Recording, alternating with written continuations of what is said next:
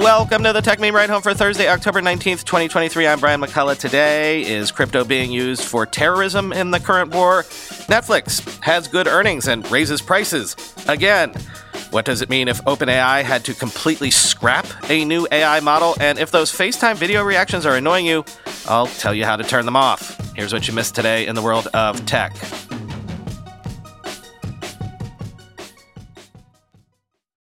As the conflict in the Middle East continues apace, there have been various headlines about the supposed use of crypto by terrorist organizations. Well, Chainalysis, which, you know, Chainalysis, so maybe grain of salt, but Chainalysis says these reports have been overstating metrics and using what they term to be flawed analysis. Quoting the block. Although terrorism financing is a very small portion of the already very small portion of cryptocurrency transaction volume that is illicit, some terrorist organizations raise, store, and transfer funds using cryptocurrency. Chainalysis wrote in a blog post. Terrorist organizations have historically used and will likely continue to use traditional fiat based methods, such as financial institutions, hawalas, and shell companies as their primary financing vehicles. End quote. In the aftermath of Hamas's terrorist attack on Israel, various media outlets have sought to estimate the level of illicit crypto funds that may have been funneled into the offensive. Senator Elizabeth Warren, along with more than 100 other lawmakers on Wednesday, cited a report from the Wall Street Journal about Hamas's supposed use of crypto and said she wants answers from the administration of President Joe Biden. Jane Chainalysis argues there are, quote, two key components to analyzing the volume and flow of terrorism related funds quantifying the funds directly in the hands of a terrorist organization and identifying the service providers that facilitate the movement of funds tied to terror financing. We have seen recent estimates related to the attack on Israel that appear to include all flows to certain service providers that receive some funds associated with terrorism financing, Chainalysis said. In other words, those totals include funds not explicitly related to terrorism financing. To the untrained eye, it might appear that $82 million worth of cryptocurrency was raised for terror financing, Chainalysis continued, but it is much more likely that a small portion of these funds were intended for terrorist activity, and a majority of the funds processed through the suspected service provider were unrelated, end quote. The firm estimates that of the 82 million it zeroes in on, quote, about $450,000 worth of funds were transferred from a terror affiliated wallet, adding that quote, it would be incorrect to assume all of the transaction activity is related to terrorism. Although the firm is skeptical about estimates it said have been used in some media outlets, Chainalysis stated that the role of service providers should not be ignored. Quote, these service providers are supporting terrorism by acting as facilitators and cutting off terrorist access to them through sanctions or other offensive operations is an important component to disrupting terrorist finance, it said in the post, end quote. Also in cryptoland, New York Attorney General Letitia James has sued the Winklevoss's Gemini Exchange, but also Genesis and its parent company, Digital Currency Group, alleging these companies defrauded 230,000 investors of more than $1 billion. The irony here is, if you remember some months back, the Winklevi and DCG were in a big public feud accusing each other of defrauding each other. Quoting TechCrunch. The lawsuit also brought charges against Genesis former CEO Soichiro Michael Moro and DGC's founder and CEO Barry Silbert for trying to hide $1.1 billion in losses and, quote, defrauding investors and the public, end quote. About 230,000 investors were affected by the three firms, the government's statement alleges. The investigation claims that Gemini lied to investors about its investment program Gemini Earn by calling it a low risk investment when it wasn't. The lawsuit alleges that Gemini knew Genesis's loans were undersecured and at one point highly concentrated with one entity, Sam Bankman Fried's Alameda, but did not reveal this information to investors, the agency stated. This fraud is yet another example of bad actors causing harm through the underregulated cryptocurrency industry, James said in a statement. In June 2022, one of Genesis's largest borrowers, crypto hedge fund Three Arrows Capital, defaulted on billions of dollars in loans and later filed for bankruptcy in July. Around that time, Genesis lost over $100 million from another borrower, Babel Finance, the New York Attorney General stated, bringing its total losses to greater than $1.1 billion. The allegations come at a time when Bankman Fried, co founder of crypto exchange FTX and crypto trading firm Alameda, is on trial for seven charges related to fraud and money laundering. After FTX and Alameda filed for bankruptcy in November, the resulting market carnage helped bring down Genesis, which filed for bankruptcy in January, end quote.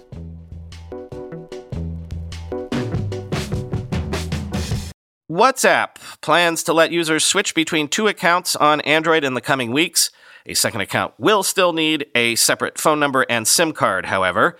Quoting The Verge If you use two different WhatsApp accounts, you'll soon be able to access both from just one device. Meta CEO Mark Zuckerberg announced Thursday that WhatsApp is rolling out the ability to switch between accounts on Android, and you won't need to lug around an extra device or continuously log out of your account to be able to do so. This new feature should make it easier to manage your conversations across multiple accounts, like if you have one WhatsApp account for work and another for messaging friends and family members. It's rolling out in the coming weeks. Meta notes that you'll still need a separate phone number and SIM card, or a phone that accepts multi SIM or eSIM if you want to set up a second account. You'll also need the second phone or its SIM card to receive the one time passcode that WhatsApp will send via SMS to gain access to your second account on a different device. After this initial verification, the app will continue to work for both accounts without the second device or SIM, says WhatsApp spokesperson Ellie Heatrick, end quote.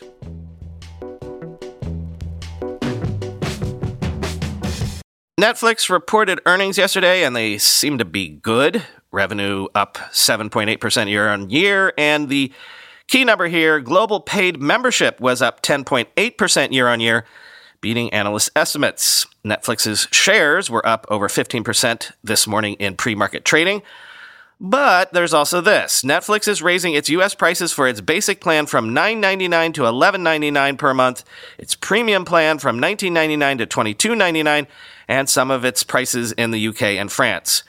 Quoting the journal, the price increases are a sign of streamers' efforts to improve profitability and wean customers off the low monthly subscription fees that drew users away from pricey cable bundles in the early days of streaming. Netflix said in its third quarter earnings report that its average revenue per member decreased 1% year over year as a result of limited price increases over the past 18 months, a higher percentage of its growth coming from countries where it charges less for plans and changes to its mix of its subscriptions. It expects average revenue per member to improve in 2024 given the price increases and the expected growth in ad revenue.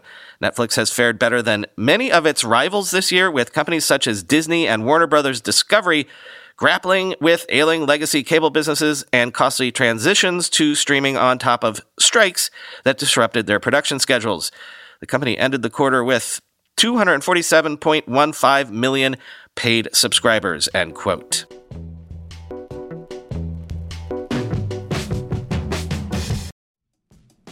Selling a little or a lot? Shopify helps you do your thing however you ka-ching. Shopify is the global commerce platform that helps you sell at every stage of your business, from the launch your online shop stage to the first real life store stage, all the way to the did we just hit a million orders stage? Shopify's there to help you grow, whether you're selling scented soap or offering outdoor outfits. Shopify helps you sell everywhere from their all in one e commerce platform to their in person POS system, wherever and whatever you're selling, Shopify's got you covered. Shopify helps you turn browsers into buyers with the internet's best converting checkout, 36% better on average compared to other leading commerce platforms. And sell more with less effort thanks to Shopify Magic, your AI powered all star. Shopify transformed ResumeWriters.com from the spaghetti code backend I cobbled together in college to the world class commerce platform it sits on today. And Shopify can do the same for your business. Sign up for a $1 per month trial period at shopify.com slash ride, all lowercase. Go to shopify.com slash ride now to grow your business, no matter what stage you're in. Shopify.com slash ride. Recently, the world learned the power of artificial intelligence, a technology cybersecurity leaders have been leveraging for years. Now, as AI expands and evolves, those same security leaders are left wondering where humans fit into the next generation of AI empowered security tools and solutions. Arctic Wolf, the industry leader in managed security operations, seeks to answer this question in their newly published report, The Human AI Partnership. Access the insights of over 800 cybersecurity decision makers in North America and the United Kingdom to better understand how organizations are weighing the benefits and risks of deploying AI tools. Uncover the biggest obstacles to turning AI and human engineers into a formidable team. Discover why the near term benefits of large language models are being upended by a crucial flaw in the technology. And learn what the rise of AI tools mean for human practitioners moving forward. Get your copy today at arcticwolf.com slash techmeme. That's arcticwolf.com slash techmeme. Again, I don't know why tech layoffs have come roaring back. I can only tell you what I'm seeing in the headlines. Nokia plans to cut up to 14,000 jobs, or around 16% of its 86,000 workforce, after reporting Q3 2023 net sales down 20% year over year to $4.98 billion and profit down 69% year over year to 133 million euros. Quoting CNBC, one of the world's largest telecommunications equipment makers, Nokia has been facing headwinds from a slowing global economy and from infrastructure spending reductions made by mobile operators. Sales from Nokia's biggest unit by revenue, its mobile networks business, declined 24% year on year to 2.16 billion euros, with operating profit for the division diving 64% year on year. Nokia said this was mainly driven by declines in North America. The company also described sale volumes in key market India as moderated as 5G deployments normalize. 5G is next generation mobile internet that promises faster speeds, and Nokia is part of India's rollout of the technology. Cost cutting measures have also taken place in the US this year, particularly with carriers such as Verizon and AT&T. Earlier this year, Nokia's rival Ericsson announced plans to lay off 8500 employees also part of a cost cutting plan, end quote.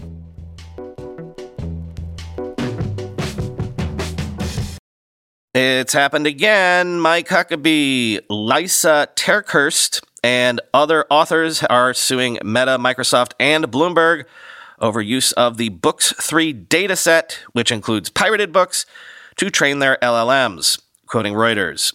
A group of writers, including former Arkansas Governor Mike Huckabee and best-selling Christian author Lisa TerKeurst, have filed a lawsuit in New York federal court that accuses Meta, Microsoft, and Bloomberg of using their work to train artificial intelligence systems without permission. The proposed class action copyright lawsuit filed on Tuesday said that the companies used the controversial Books 3 dataset, which the writers said contains thousands of pirated books, to teach their large language models how to respond to human prompts. The lawsuit also accused AI research group Eleuther AI of copyright infringement for allegedly providing data used to train the company's systems. That includes Books 3. A Bloomberg spokesperson said on Wednesday that the company was not using Books 3 to train commercial versions of its large language model, Bloomberg GPT, though it used the dataset to train its research model. A spokesperson for Microsoft declined to comment, and representatives for Meta did not immediately respond to a request for comment on the lawsuit on Wednesday, end quote.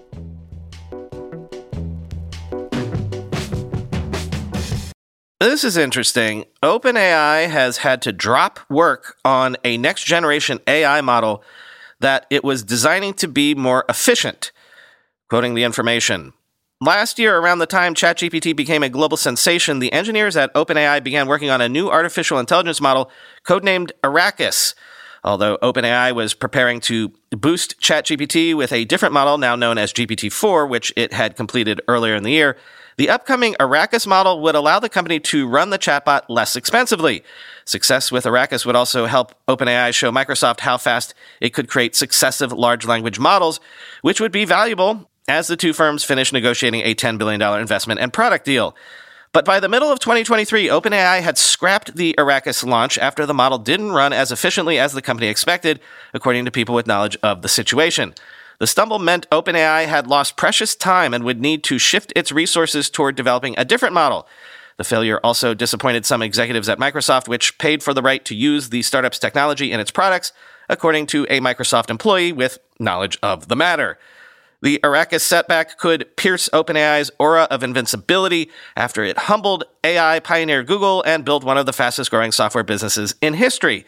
It shows how the frontier of AI is riddled with pitfalls that can be hard to predict. Although the Arrakis problems didn't slow OpenAI's business this year, the startup could feel the effects in the coming year as the race to launch new LLMs intensifies. Google, for instance, is nearing the launch of Gemini, a set of AI models it hopes will beat GPT 4 in terms of coding and other capabilities and the accuracy of responses. OpenAI, for its part, continues to release improvements to its industry leading model, including the ability to decipher images and plans to announce a slew of new features in November. LLMs underpin products such as ChatGPT, and some at OpenAI also view them as having the potential to be a kind of operating system, including for personal devices because of their ability to write code, make sense of images, and retrieve files. OpenAI started working on Arrakis last fall in the hopes of developing a model that would be on par with GPT 4, but could run more efficiently, in part by leveraging a machine learning concept known as sparsity, the people said. Other AI developers such as Google have also publicly discussed their use of sparsity, which OpenAI successfully incorporated in earlier software. Arrakis would have allowed OpenAI to roll out its technology more widely as the company had access to a limited number of specialized server chips to power its software, they said. Around this spring, OpenAI's researchers began training the model, which involves using advanced computing hardware to help the model process massive amounts of data so that it can learn patterns. The company expected it would be significantly cheaper than the process of training GPT 4, the people said. Early on, however, employees realized that the model was not performing well enough to reap the expected benefits. After staff spent roughly a month trying to fix the issues, OpenAI's senior leadership decided to pull the plug on training it, the people said. Despite the setback, OpenAI could still incorporate its work on Arrakis into other models. That includes Gobi, an upcoming model that can generate or analyze text as well as visuals, also known as multimodal. End quote.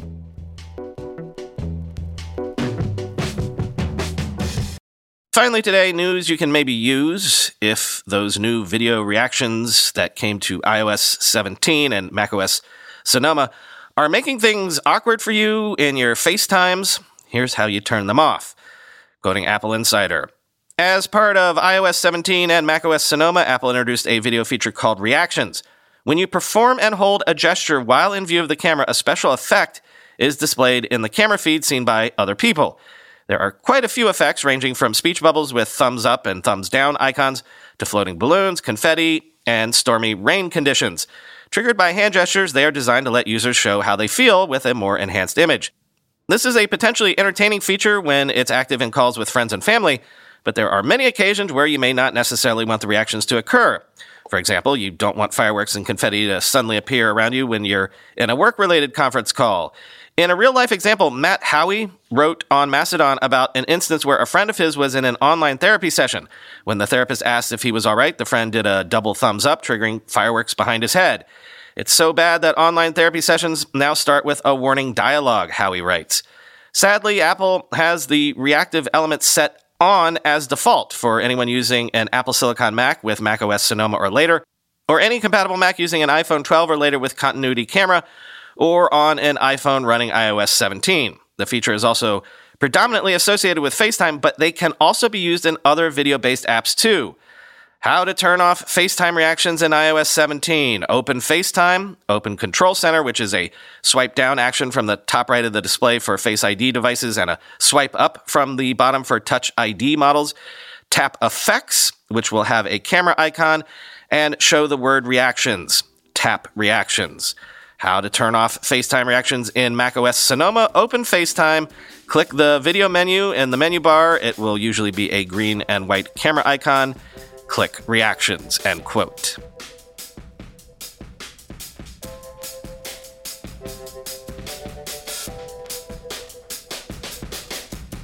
Nothing for you today. Talk to you tomorrow.